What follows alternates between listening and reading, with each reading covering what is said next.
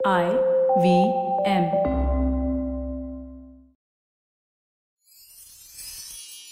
எத்திசையும் புகழ் மணக்க இருந்த பெரும் தமிழனங்கே தமிழனங்கே உன் சீரிழமை திறம் வியந்து செயல் மறந்து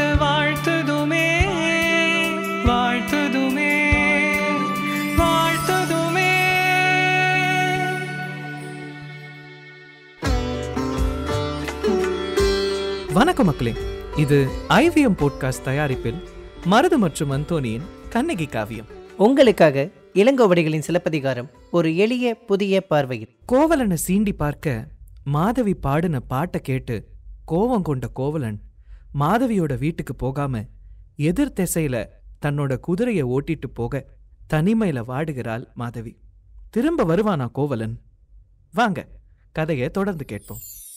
இது எபிசோட் எட்டு வேனில் காதை. நிலைமையோட தீவிரம் புரிய மாதவிக்கு எட்டு நாள் ஆச்சு. ஒரு நாள் ரெண்டு நாள்னு கோவலனை எதிர்பார்த்து பார்த்து கடைசியில் கோவலன் வரவே இல்லை. ஒரு வாரம் ஆனதால மாதவிக்கு பசல நோய் பிடிச்சது. கோவலனோட பிரிவு அவளை ரொம்ப வாட்டி எடுக்க ஆரம்பிச்சது.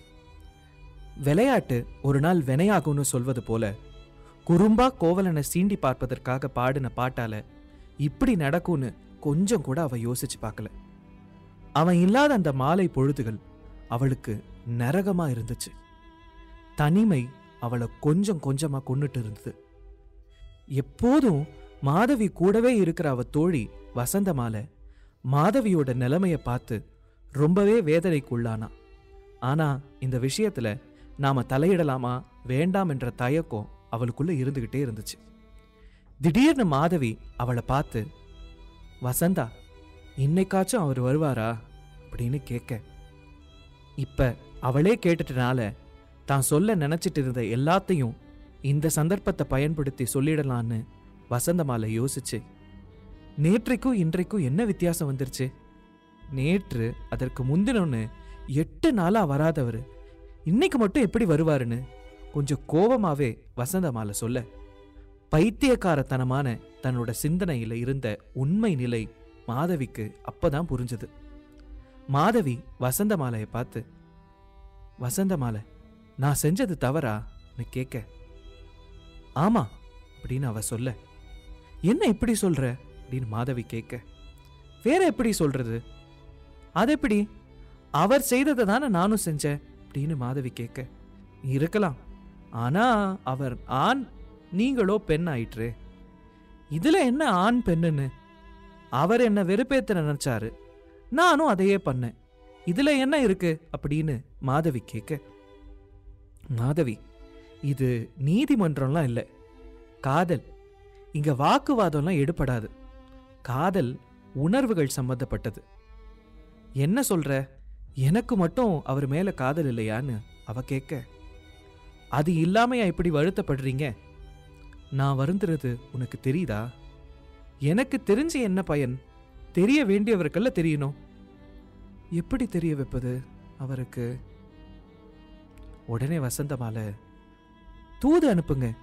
உங்க உள்ள குமுறலை வார்த்தைகள்ல வடியுங்க. உங்களுக்காக அவர்கிட்ட நான் போய் பேசிட்டு வரேன் என்று வசந்தமால சொல்ல மாதவியோட கண்கள் ஈரமாயின. வசந்த வசந்தமாலையை கட்டிப்பிடித்து மனதால் நன்றி கூறினாள். முதிர்ந்த தாழம்பூவோட வெண்மையான இதழில் ஒரு இதழ ஆராய்ந்து எடுத்தாள் அவள்.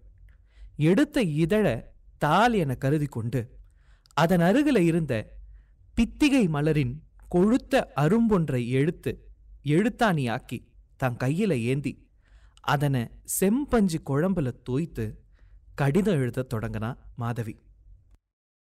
உண்டான காயம் யாவும் தனாலே ஆறி போகும் மாயம் என்ன? உன்னாலா உன்னாலா?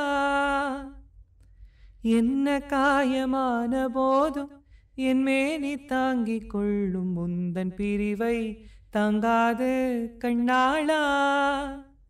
எந்தன் காதல் என்னவென்று சொல்லாமல் ஏங்க ஏங்க அழுகை வந்தது? எந்தன் சோகம் உன்னை தாக்கும்? என்றென்னும் போது வந்த அழுகை நின்றது. மனிதர் உணர்ந்து கொள்ள மனித காதல் அல்ல அதையும் தாண்டி புனிதமானது. அப்படின்னு அவ கடிதம் எழுத.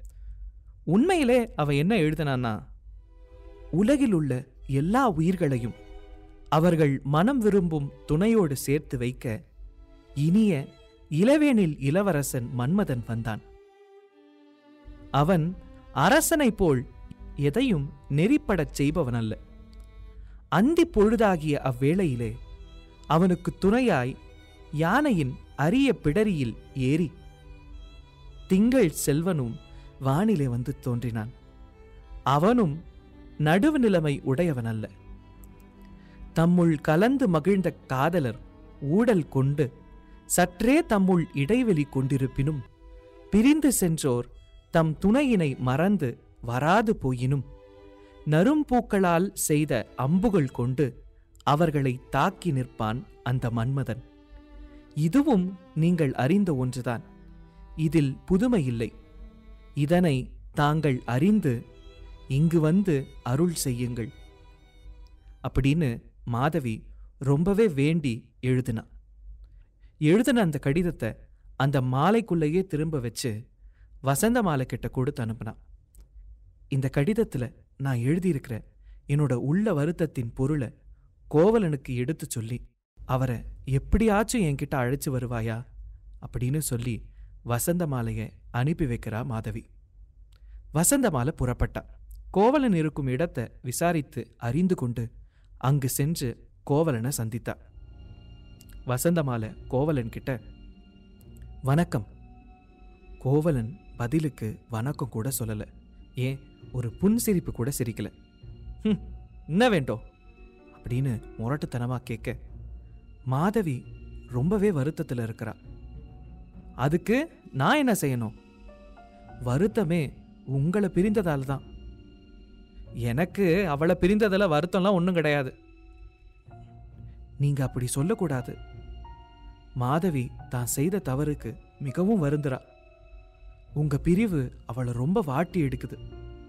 உறவினர்களிடமோ தோழிகளிடமோ அவ பேசுவதும் இல்லை சாப்பிடுறது கூட கிடையாது. நல்ல நடிப்பு என்று சீறினான் கோவலன். அவளுக்கு தான் பதினாறு வகையான கூத்து கலைகளும் நல்லா தெரியுமே. விறகம் வருத்தம் பேதம் எல்லா பாவங்களும் அவளுக்கு நல்லா வரும். சி ஏன் அந்த சதிகாரி காதல் நடிப்பில் கூட கை தேர்ந்தவளாச்சே? அதை நான் கண்டுபிடிக்கிறதுக்கு எனக்கு நெடுங்காலம் ஆகிட்டு. நீங்க கோபத்தில் இருக்கீங்க. கோபம் உங்க கண்களை மறைக்குது. இந்தாங்க இந்த கடிதத்தை படிங்க. உங்களுக்கு எல்லாமே புரியும். இதை வாங்கி பாருங்க. சாந்தம் அடைவீங்க தேவையில்லை. நான் எந்த கடிதத்தையும் படிப்பதா இல்லை. அவ வலையில நான் மீண்டும் சிக்கிறதா இல்லை. நீ போலாம். அதற்கு மேல் பேசுவதில் பயனில்லை என்பது வசந்த மாலைக்கு புரிஞ்சுது. புறப்பட்டா. எப்படியாச்சும் கடிதத்தை படிச்சா வந்துடுவாருன்ற நினப்புல வழி மேல விழிய வச்சுட்டு மாதவி வீட்டு வாசல்லே காத்திருந்தா. வசந்த மாலை தனியா வருவதை பார்த்த உடனே கொஞ்சம் வருத்தத்துல அவகிட்ட போய் அவரை பாத்தியா? அப்படின்னு கேட்க ம்.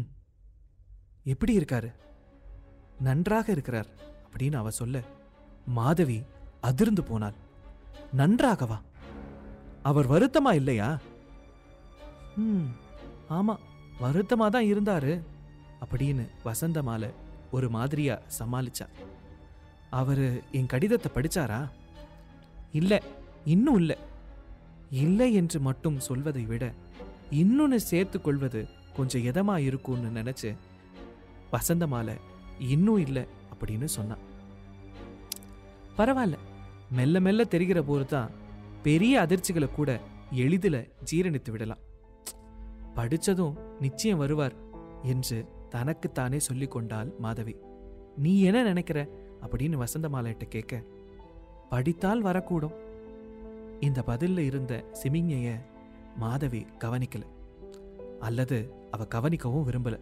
அன்று மாலை மாதவி தன்னை அழகாக அலங்கரித்துக் கொண்டு காத்திருந்தாள். ஆனா கோவலன் வரவே இல்லை.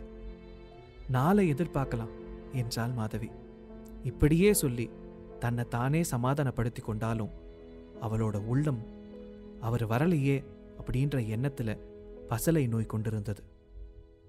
நாளை எதிர்பார்க்கலாம் நாளை எதிர்பார்க்கலாம் அவர் வரும் நாளை எதிர்பார்க்க வேண்டியதில்லை என்று வசந்த மாலை தனக்குள்ளே சொல்லிக் கொண்டாள். வேனில் காதை. தனிமையில் மாதவி தலைவனையும் தேடினாள். தலைவன் வராததால் தலையணையை நாடினாள். நசையோடு கழிக்காத நாளிகையை நல் இசையோடு கழிக்க யாழ் எடுத்தாள். காதலன் இல்லாமல் இதயத்தில் குருதி சேரவில்லை. இசையில் சுருதி சேரவில்லை. நாளும் பொழுதும் நாழிகை முழுதும் காதலன் பிரிவாலே கண்ணீரில் தினம் நனைந்தாள். கடல் பிரித்த உறவை மடல் சேர்க்கும் என நினைந்தாள். மாலை வேளை அதற்கு மயக்கும் வேலை பிரிந்த காதலரை வாட்டும் பிரிவில் தீயை மூட்டும். தலைவா ஏங்கும் என் மனதை இழைவா என்று அந்த நாழியிடம் பட்ட வழிகளை மடலாய் வடித்து தோழியிடம் கொடுத்து கோவலனை கண்டு வரச் சொன்னாள் கையோடு கொண்டு வரச் சொன்னாள் கடிதம் கண்ட காதலன் ஆயிரம் ஆனாலும் இவள் ஒரு ஆட்டக்காரி ஆளுக்கு ஏற்றாற்போல் ஆடல் போட்டக்காரி. இம்முறை நானும் ஏமாற மாட்டேன் என்ன நேரினும் நான் மாற மாட்டேன். என்று வந்தவளை அனுப்பினான். கடும் வார்த்தைகளால் திருப்பினான். மாதவி அதனால் மனம் தளரவில்லை. ஆம் காதலி மனதில் சினம் வளரவில்லை. காலம் ஒரு சிறந்த மருந்து. எத்தகு காயம் ஏற்பட்டாலும் எத்தனை காயம் மாறுபட்டாலும் கொஞ்சம் கொஞ்சமாய் நாட்கள் மாறும். கொண்ட காயங்கள் தன்னால் ஆறும். அவ்வாறு ஆறாவிடின் மானிடம் என்றைக்கோ மறித்திருக்கும். உலகொரு மனிதனும் இல்லாமல் வெறித்திருக்கும். நம்பிக்கையில் தன் கையை கொடுத்த நம்பிக்கையில் காதலி காத்திருந்தாள் கொண்ட காதலை காத்து இருந்தாள். அவள் அவனைத்தானே மணந்திருந்தாள். அவனால் தானே மணந்திருந்தாள். என்ன செய்வாள்? அவன் அற்ப காரணத்திற்கு மனம் திரிந்தாள். மாதவி நினைத்தால் பாசம் என்னாலும் தோற்காதென்று.